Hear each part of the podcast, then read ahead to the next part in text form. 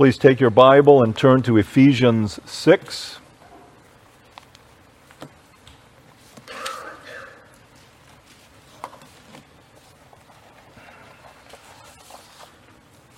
And we'll consi- continue to consider uh, this passage uh, regarding the armor of God.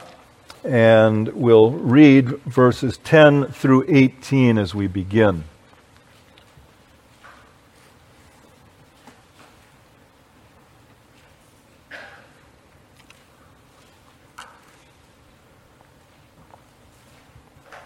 We have the words of the Apostle Paul.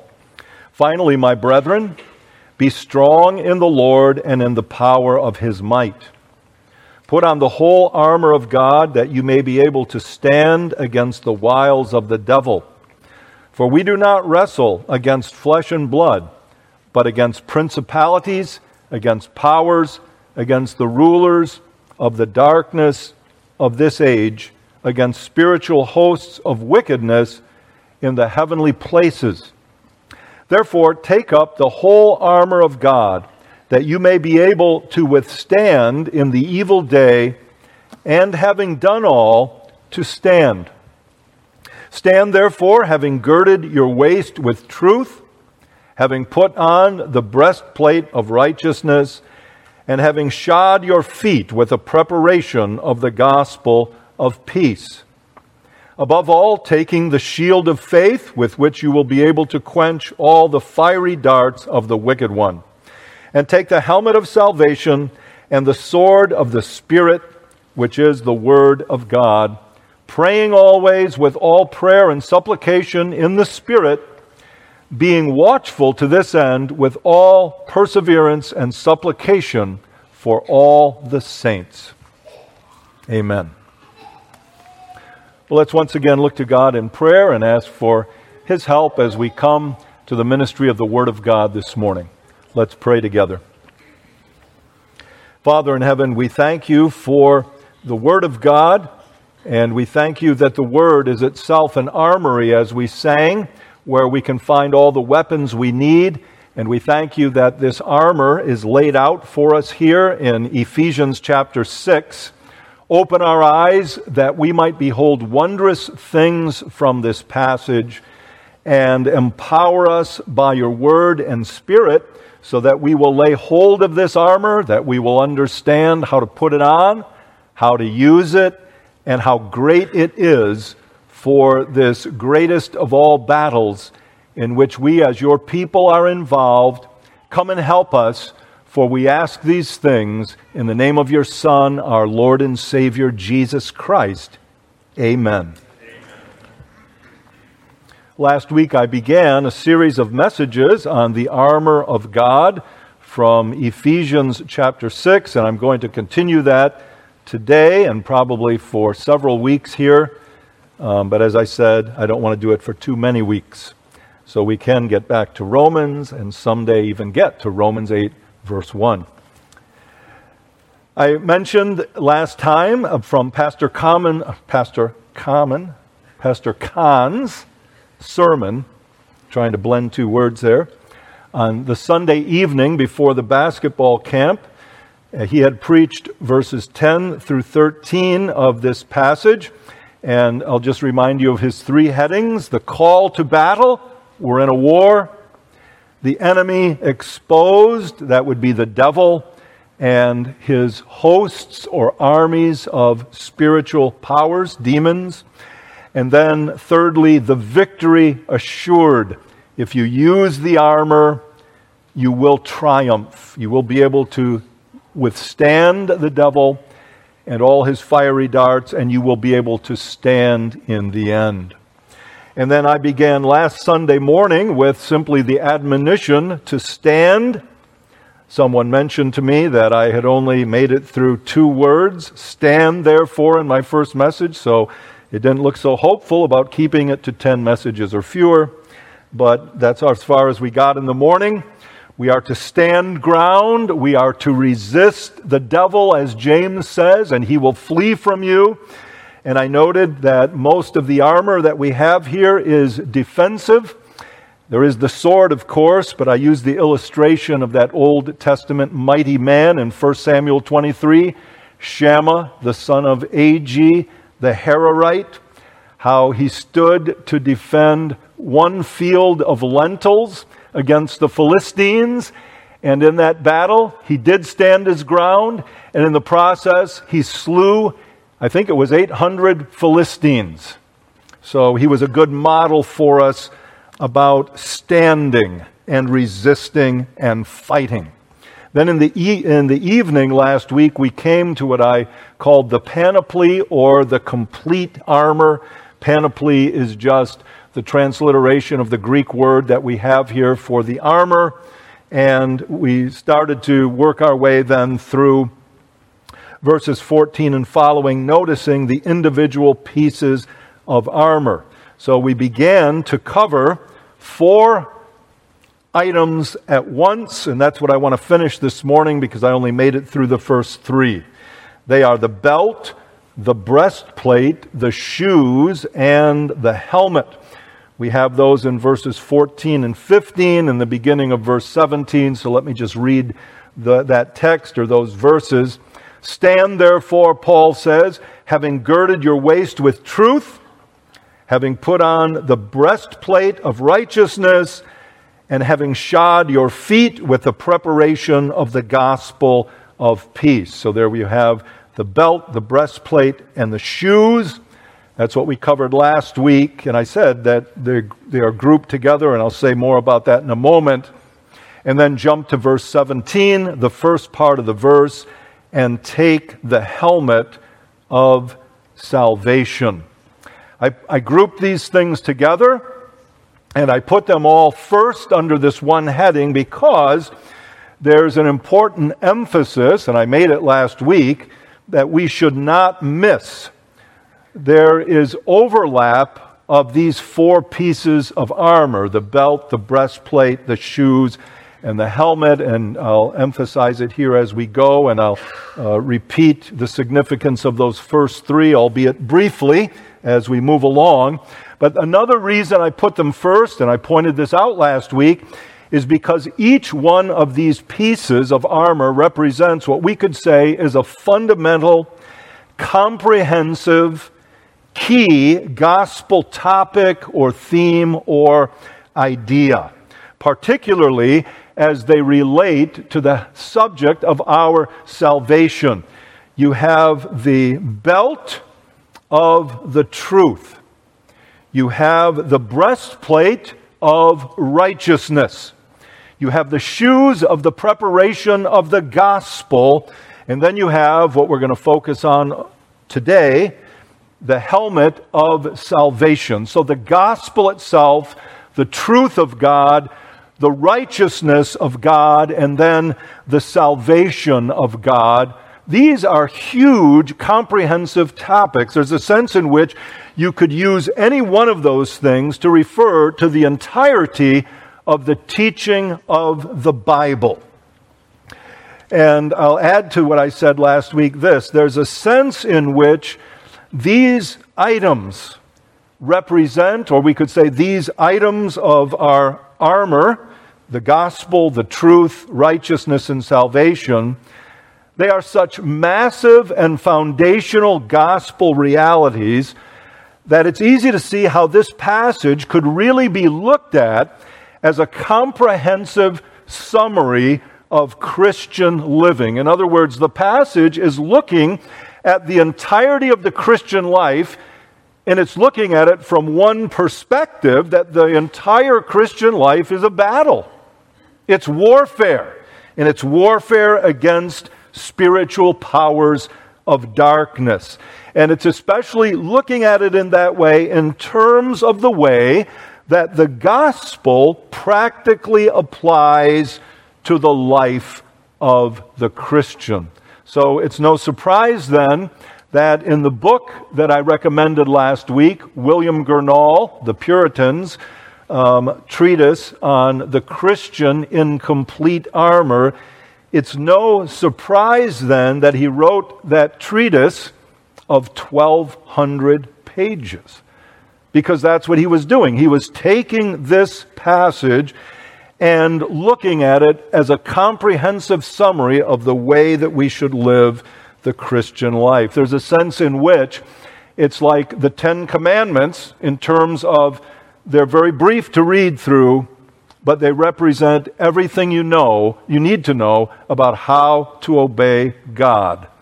Or if you read the very brief prayer that the Lord Jesus gave us, that we call the Lord's Prayer, it's not very long to read, but it encompasses everything that we need to pray for or pray about. Well, this passage is like that, looking at the Christian life from this narrow perspective as a battle.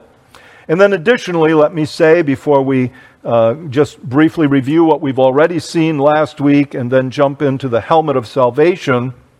Additionally, we can say this there is definitely a lot for us to do in living the Christian life and looking at it from the standpoint of this passage, fighting the warfare that God has placed us in. There's a lot for us to do. Just start uh, with it this way. We are to put on the whole armor of God. We are to take up the whole armor of God. We are to stand. We are to take the shield, etc. All right, there's a lot for us to do. And then we are to wield that sword. We are to get ourselves to fighting like Shammah the Hararite. But here in these first four elements, and this is why I grouped them together this way, the emphasis is more on simply knowing and understanding things about the gospel and the truth of God and the salvation with which God has saved us.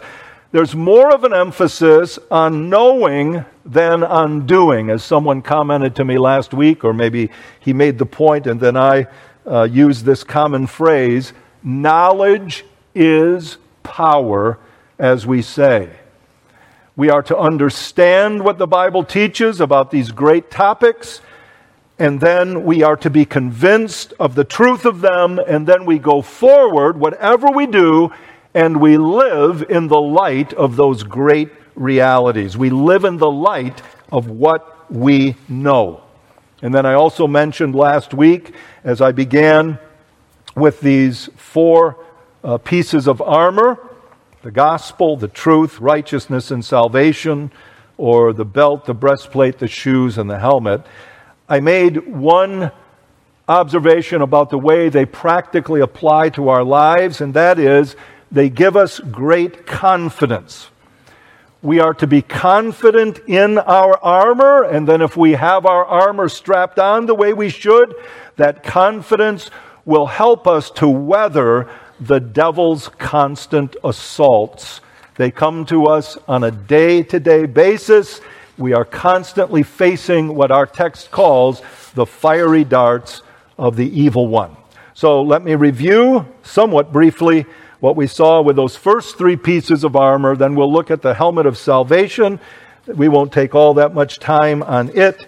And then I'll just give some exhortations and observations for us as we think through these great pieces of armor that God has given to us as Christians. First of all, the belt of truth in review. It says in verse 14 that we are to have our waist girded with truth. As I said, truth is one of these great subjects, topics in the gospel. It's a comprehensive idea, whether we could say it represents God Himself, all of the truth of God, everything in the world that is true as opposed to false. It represents the truth of the Word of God. Note that truth, as we think of the battle against the wicked one, is especially opposed to whatever the devil throws at us. For he is what? A liar, Jesus said, and the father of lies, John 8 44. Lying is his MO, his modus of op- mode of operation. Uh, think of Genesis chapter 3. That's how he first appears in the Bible as a liar, putting the question in Eve's head Has God really said? In other words, he's all about leading people to question the Word of God. So, truth, there's that comprehensive idea, and it's represented by a belt. It doesn't use the noun belt, but it uses the, the verb um, gird yourself. You are to be girded in, uh, um, around your waist with truth. So it's a belt of truth. The belt, as I pointed out, is significant in regard to other armor, other weaponry. The sword hangs on it. Perhaps the breastplate is in part attached with the belt or by the belt. Uh, and it suggests overall readiness and ability to fight, especially to move freely and skillfully. The idea is, as I said here last week, is that not only do you have these things, but you strap them on firmly, tightly. And the idea is, in part at least, that because you know the truth, you are all in. You're all into the fight, and you're ready to run into battle so that you will be able to withstand the fire, and having done all, to stand. And then there's the breastplate of righteousness. And this, again, is an objective thing, especially, in other words, something that Christ has done for us. I think that's the main idea in the breastplate of righteousness. I don't think it's the entire idea. I'll say something about that. I think um, in my next message, but I'm not exactly sure about that at this second, but I think I am somewhat sure. And that is, I'll say a little bit more about the breastplate of righteousness. But as I said, the main point is this it's talking about Christ's imputed righteousness. In other words, He has it, and He earned it for us. And in the gospel of grace, it is freely given to God's people and think especially of the darts that Satan flings at God's people, the darts that challenge your profession of faith in Christ. You are a real child of God, you're a true Christian, but things happen in your life, things tr- trouble you. Maybe it's your own failure to live as a Christian should live, in other words, as you ought to live. And the devil takes those realities and he starts firing darts at you. Yeah, it's great to be a Christian. Too bad you're not one. You call yourself a Christian, but look how you live. Those are fiery darts of the evil one. And it's the breastplate of the righteousness of Jesus Christ that you use to help to um, keep those fiery darts from penetrating your flesh and especially reaching your vital organs, if you will. I'll read from Revelation 12, a text that I, I think I qu- at least quoted last week. If I didn't, I'm quoting it today. Revelation 10, excuse me, 12 and verse 10. Here's part of John's vision. And he says in Revelation 12:10, "Then I heard a loud voice saying in heaven, Now salvation and strength in the kingdom of our God and the power of his Christ have come. For the accuser of our brethren, that's the devil, who accused them before our God day and night, has been cast down. So that's a picture of what will happen in the last day. There will be an utter end of the fiery darts of the wicked one. There will be a complete end of his accusing the brethren. That will come on the last day when the devil is no more, because he will have been cast into the lake of fire where he will spend eternity. But in the meantime, we have among all the other armor the breastplate of righteousness. Yes, Satan what you say about me is true. But I have here a breastplate because I, as a child of God, though I'm an unworthy sinner, am clothed with the very righteousness of Jesus Christ. Amen is right. And then the third thing is the preparation of the gospel of peace, the shoes of the preparation of the gospel of peace. I have um, lumped it in with these other pieces of armor, these four things, because I think it, it belongs there. It's another, it's another great topic regarding salvation. It's the gospel, the gospel of peace. Someone asked me about the word preparation. You didn't really focus that much on the word preparation since I just really focused on the gospel, and I did it on purpose. And I answered, I think I did anyway, that there's also the element of readiness, preparation, that I will get to in a later message, God willing. That'll be the focus of one of the messages. I think I could add to what I said there. It likely also points to the preaching of the gospel. I'll just mention that now. I won't demonstrate it, but I think I may have a separate message on that. That's not even something that I um, treated in the basketball camp. But I did last week on the shoes of the preparation of the gospel of peace. I did focus on the gospel as one of those foundational and comprehensive topics related to our salvation. And notice how it states it here in Ephesians 6. It uses language that reminds us, or at least it reminded me, of Romans 5, which I've really been, which I have been preaching through recently. The gospel of peace. And the point made in Romans 5 is that belief in the gospel brings us into a relationship of peace with God. Therefore, having been justified by faith, we have peace with God. You believe the gospel, you have peace with God. I think that's one of the reasons, at least, Paul uses this language, the gospel of peace. And so, because we have peace with God, what does that enable us to do? Well, it enables us to rejoice. It enables us, like Paul, to engage in um, exultation in the fact that we know God and we belong to God. We exult in it. Or, to use the language we saw in 2 Corinthians 11, we boast in it. That's all, those are all legitimate translations of that word we find in Romans 5. It's all about the peace that we're boasting about that comes through the gospel of Jesus Christ. And we do that, as Paul said in Romans chapter 5, we are able, because of this peace that comes through belief in the gospel, to rejoice even in the midst of our greatest trials in life. Let me just read portions of Romans 5 1 through 3. Therefore, having been justified by faith, we have peace with God through our Lord Jesus Christ, and we rejoice in hope of the glory of God.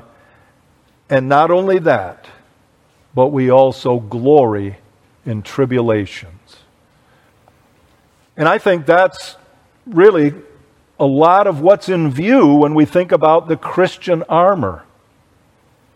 You're going through life, you're facing trials, you're facing the fiery darts of the wicked one, you're facing the lies of the devil and of his henchmen, all the demons and the people, the unbelievers of this world, constantly throwing lies at you. It's difficult, it's discouraging, but you have the shoes of the preparation of the gospel of peace.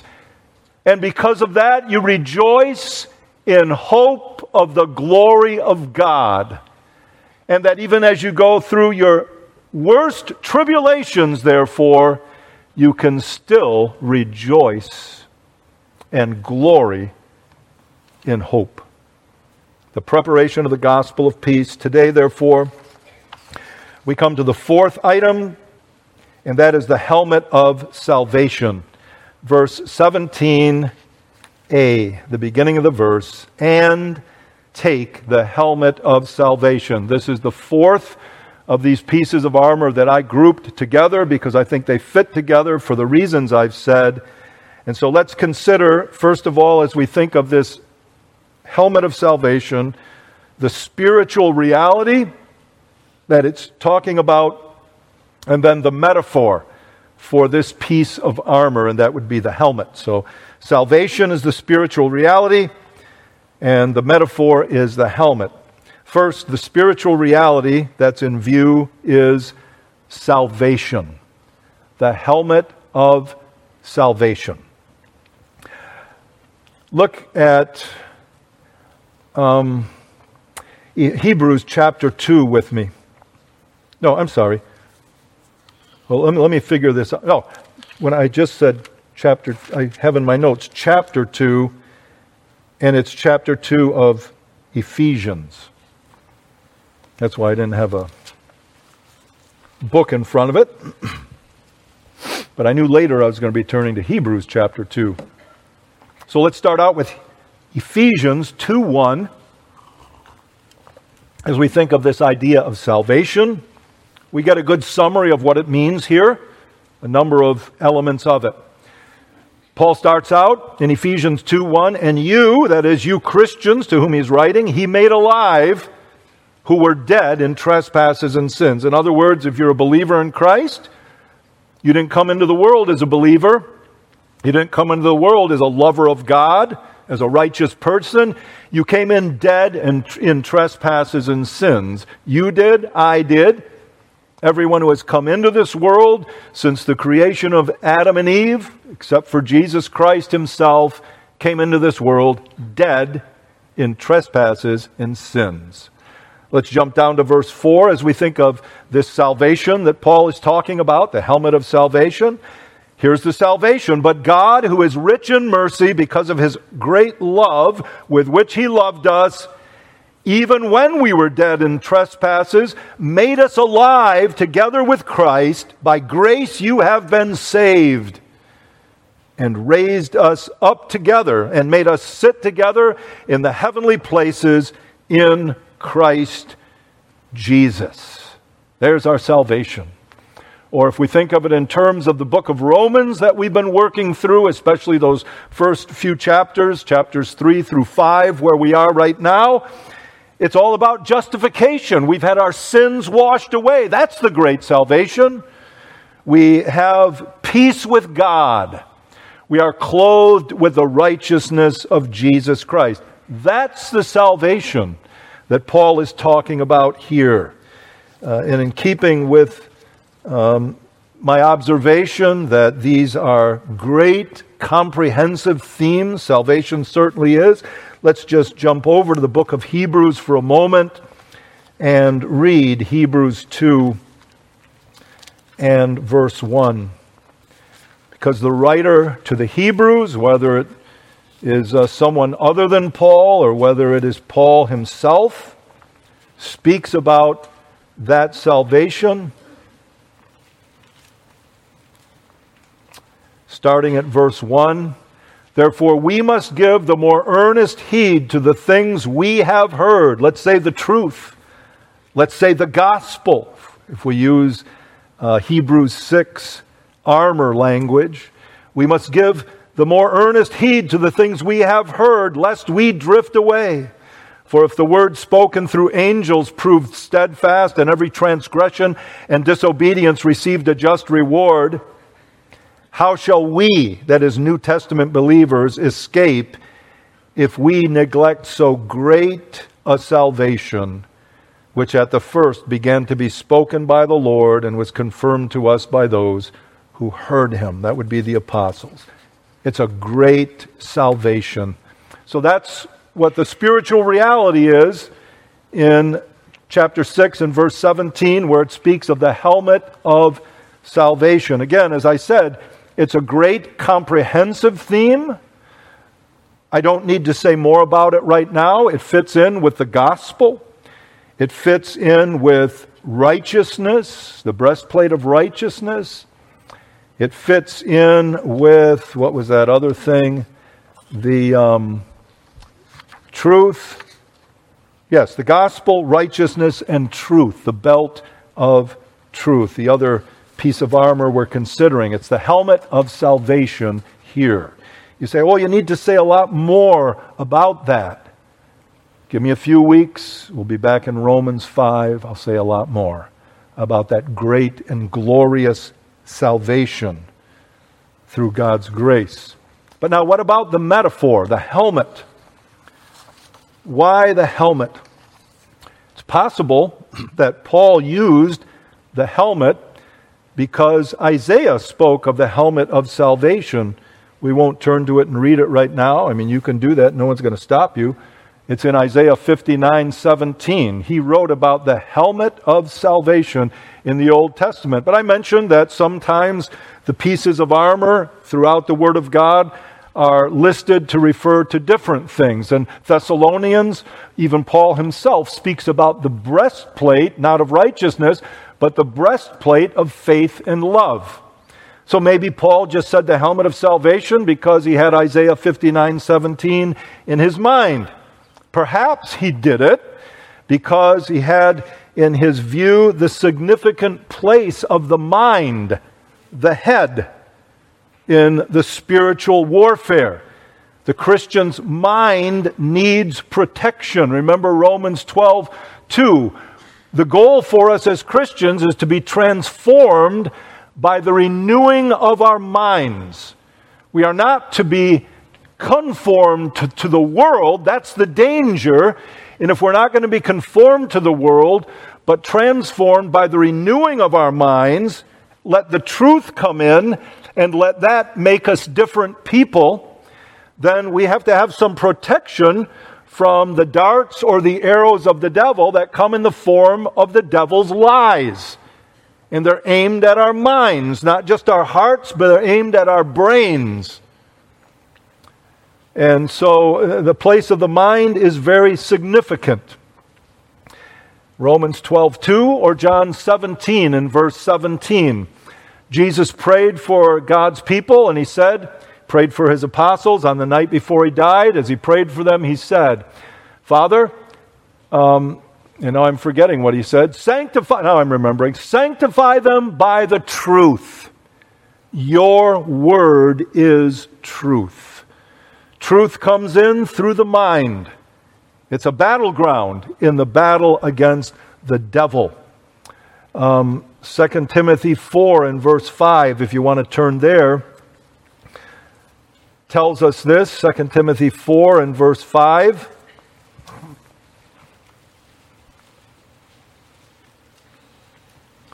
But you be watchful in all things, endure afflictions, do the work of an evangelist, fulfill your ministry. There's going to be a message when it comes to that subject of readiness, on watchfulness, being alert, aware. In other words, use your head. I preached a message on this passage some years ago, and I mentioned that um, I liked the translation of the NIV at this point. But you, instead, it doesn't say be watchful, it says keep your head in all situations. In other words, Timothy, as a preacher of the gospel, you're not only in the normal Christian spiritual warfare, you are in the thick of the battle. You receive the brunt of the fiery darts of the wicked one. So be watchful or keep your head in all situations. It's easy to get distracted and so on. You need to keep your head. It's important. Think of the language of Isaiah 26 and verse 3 it says, You will keep him in perfect peace whose mind is stayed on you. The mind is very important in the Christian life. Another passage, Philippians 4 7. The Apostle Paul's own words, he says, And the peace of God, which surpasses all understanding, will guard your hearts and minds through Jesus Christ.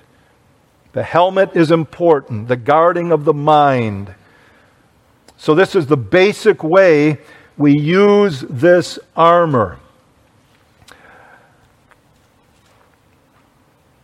I don't see this anywhere in my notes. Maybe I'll come across it later. Maybe I put it in there somewhere. But um, just to speak of this, it makes me think of another of um, Bunyan's allegories um, not the Pilgrim's Progress, but the Holy War.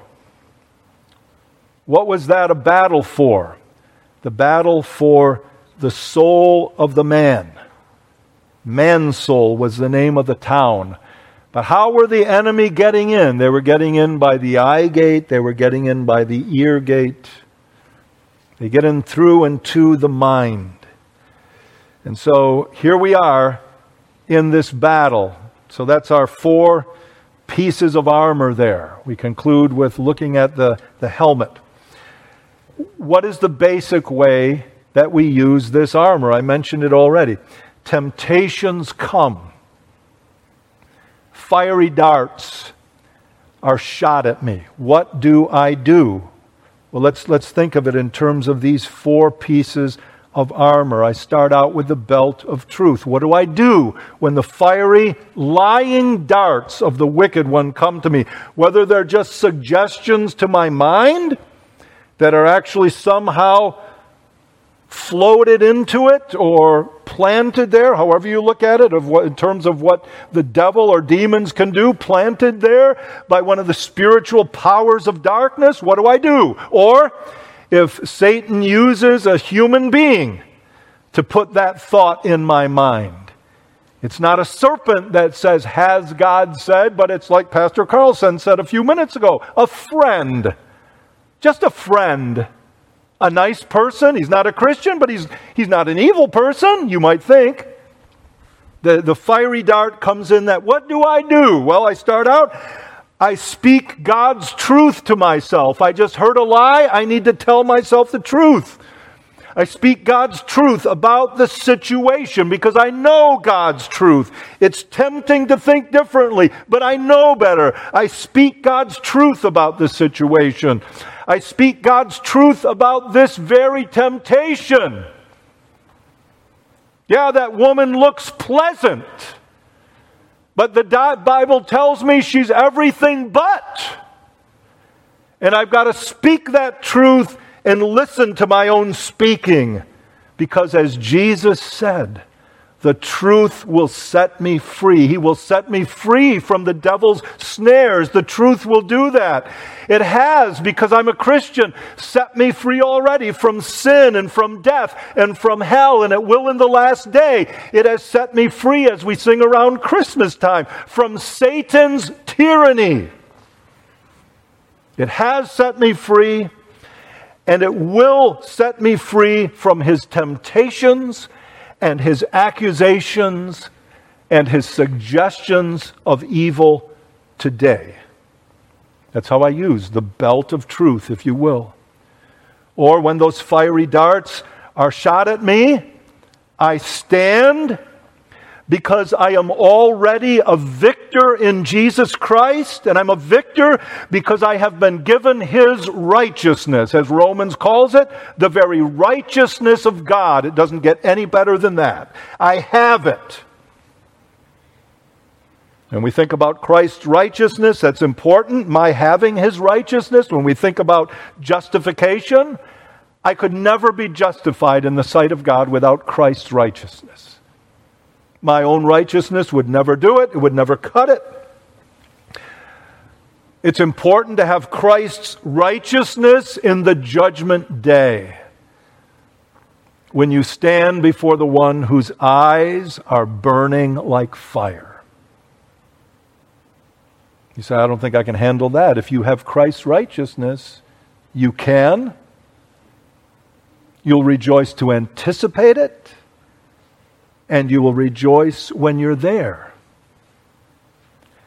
And it's important to have the righteousness of Christ in the daily battle against the wicked one. And so you stand saying, This battle is difficult, but I have the breastplate of righteousness.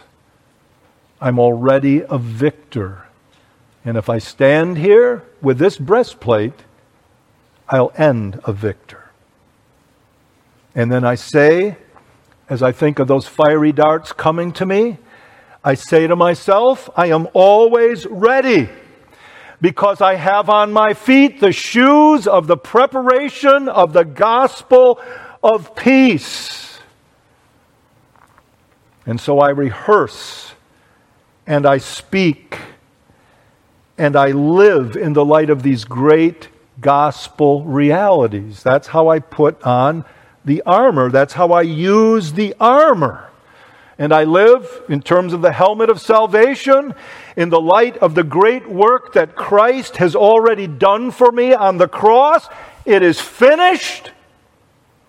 It doesn't need to be done over again. Tonight we'll have a communion table here with bread and juice on it, the fruit of the vine. That will be the emblems of what Christ did on the cross, but it will not be a reenactment of what Christ did on the cross because it's finished. It doesn't need to be repeated. And that's what forms the helmet that I have on my head as a child of God, the helmet of salvation. And so I live in the light of the great work that Christ has done on the cross for me, and in light of the great work that Christ has done in my life through the work of His Holy Spirit. He, God has saved me in Jesus Christ. That's putting the helmet of salvation on. So you can see the point I made last week and reiterated today about the comprehensive nature of these pieces of armor and about the overlap that there is between them and among them. We could say that, and this is how you should look at putting on this armor so far as we've gotten with these first four pieces. Putting on the armor means fixing your mind on the truth and when you fix your mind on the truth, that fortifies you, that sanctifies you. And we can say, from a, a, truly Christian perspective, brethren, isn't it true that fixing your mind on any truth of the Word of God, any truth of the Word of God is fortifying and sanctifying? You look at the truth, you meditate on it, you turn it around and around in your mind. You turn it over and over in your mind. That's sanctifying. Think of Paul's words in Philippians 4, verse 8 whatever, or the older language, whatsoever. Whatsoever things are good and true and noble and just and beautiful and I can't even I, have memorized the verse at some point in my life. You do though you focus on any of those kinds of things, and they're good for you. They're healthy for you. They're fortifying, as I said. They're sanctifying. But brethren, these great gospel truths that represent the entirety of the gospel of Jesus Christ, the greatness of our salvation, that go right to the heart of the message of the Word of God. These great gospel truths are especially powerful and especially effective in this great spiritual battle that you and I are in. As we say, these four pieces of armor, though they're not guns, but we have that phrase it's like bringing the big guns out. See what I'm saying? That's the idea here, using this armor in the way we're supposed to.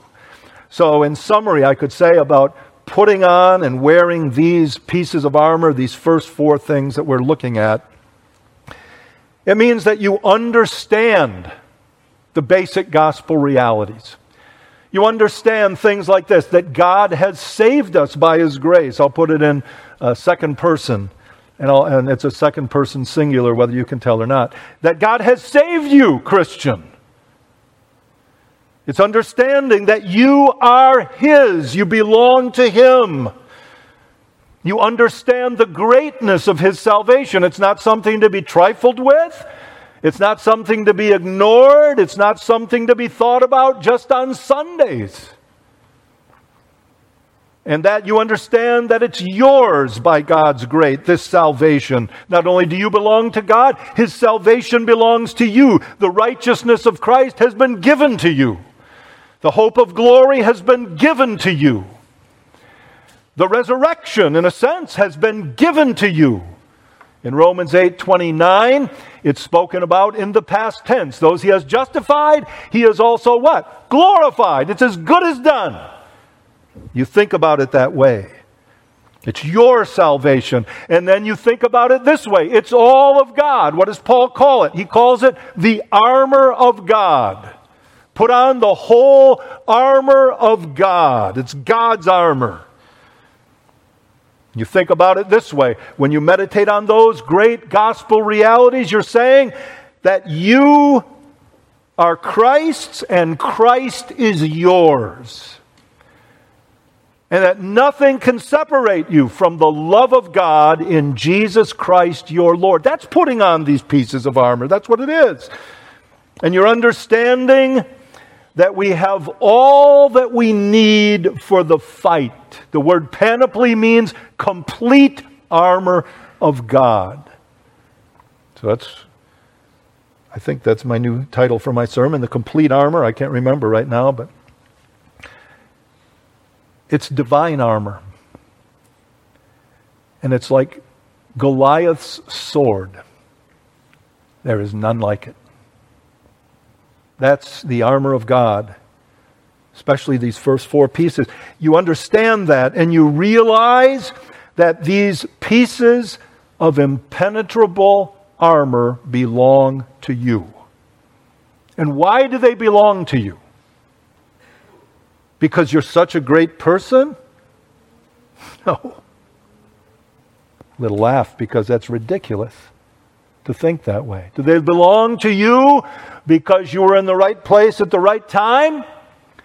Because you were just a bit sharper than most other people who are on the broad road that leads to hell? And though they may have heard the gospel, they never believed it. Is that why you're a Christian and you have this armor? No. Here's why because you have been chosen by God before the foundation of the earth. Because you have been bought by the blood of God's own Son. And because you have been made alive by the work of God's Spirit. That's why you have this armor. That's why you will never fall to the devil. And because you have made Christ your own through faith. From the human side, because you have decided to follow Jesus no turning back. And because you, as a child of God, have sold everything and purchased the pearl of great price. And then understanding that, that that's your situation every day, this is putting on the armor. You live in the light of those great realities. I've been redeemed by the blood of the Lamb. I've been delivered from sin. The condemning power of it, there is therefore now no condemnation. And then the moral power of it, I think of it in terms of Psalm 107.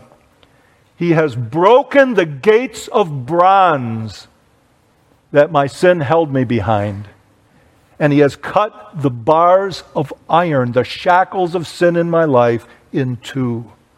I've been delivered from death. The physical death that I die as a Christian someday, probably, but maybe not, will have no sting for me. I was at the deathbed of a saint yesterday who could not speak. And I wasn't thinking simply how terrible, because death is terrible. It's the wages of sin. But I was thinking, soon there will be deliverance for our dear sister. The physical death that I die will have no sting for me as a Christian, and eternal death will never touch me.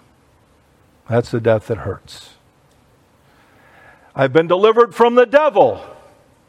This is putting these pieces of armor on. I have been delivered from his power and delivered from his accusations. They're fierce accusations, they cause wounds.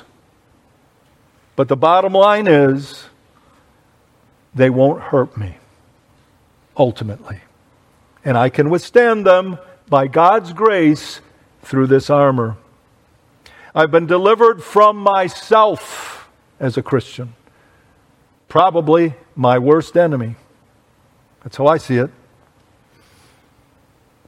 I've been delivered from the world.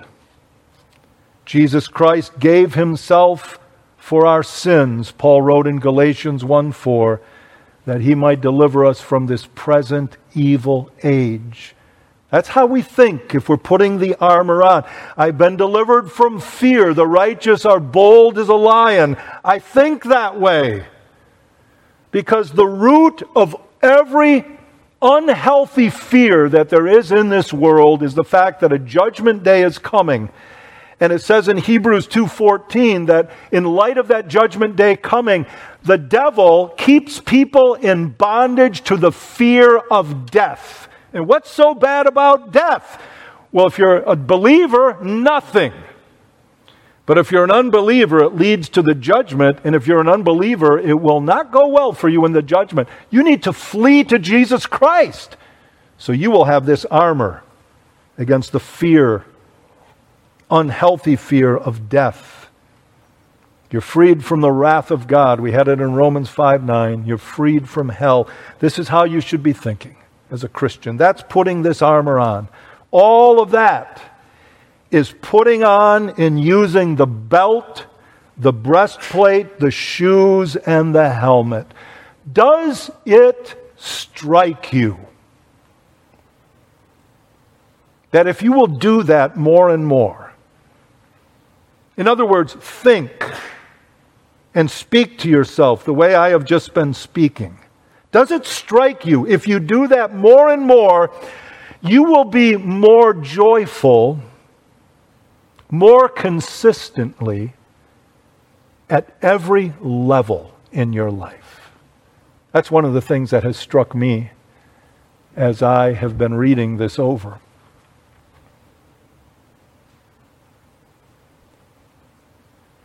I need to do this more. It made me think this week as I was meditating on this of the reality. I think at least a lot of us understand this a reality regarding new converts. It's just general, it's not absolutely true. But it seems that as a mercy and a kindness and an expression of his gentleness that we heard about recently in uh, Galatians 5, that God sort of protects new believers in a way that he doesn't protect all believers throughout every course of their life. And what I mean about some people um, put it this way that he seems to put a hedge around them, and he gives them a period of freedom from trouble, a period of just, it seems, unmixed joy that characterizes new Christian life. It's a joy to behold it. And it's, it's wonderful to see that person, and you think, Lord, let extend that period as long as you might because they don't know what's going to come. They don't know what the spiritual battle that they might someday face is going to uh, encompass and involve. And I think God does that as a general rule to preserve the tender shoots of his new young spiritual plants. So I was thinking about that. And then I thought back to my own early Christian life. And now I'm going back something like between 40 and 50 years, but I think of one time when I, I, think it was somewhere between 19 and 20 years old. And I was working for the U.S. Post Office. I had a summer job, I was carrying mail. And I was a relatively new believer. I was starting to learn more and more about the truth of the gospel and the Bible as I read his word and meditated on it and heard it preached and so on. And I can remember plain as day. I can I think I might even be able if I could go back to Grand Rapids, Michigan, get to the street that I was walking down and maybe even some of the yards I was walking across. And I remember just thinking about this. And this truth fits in with these four great truths here. Jesus loves me This I know, for the Bible tells me so.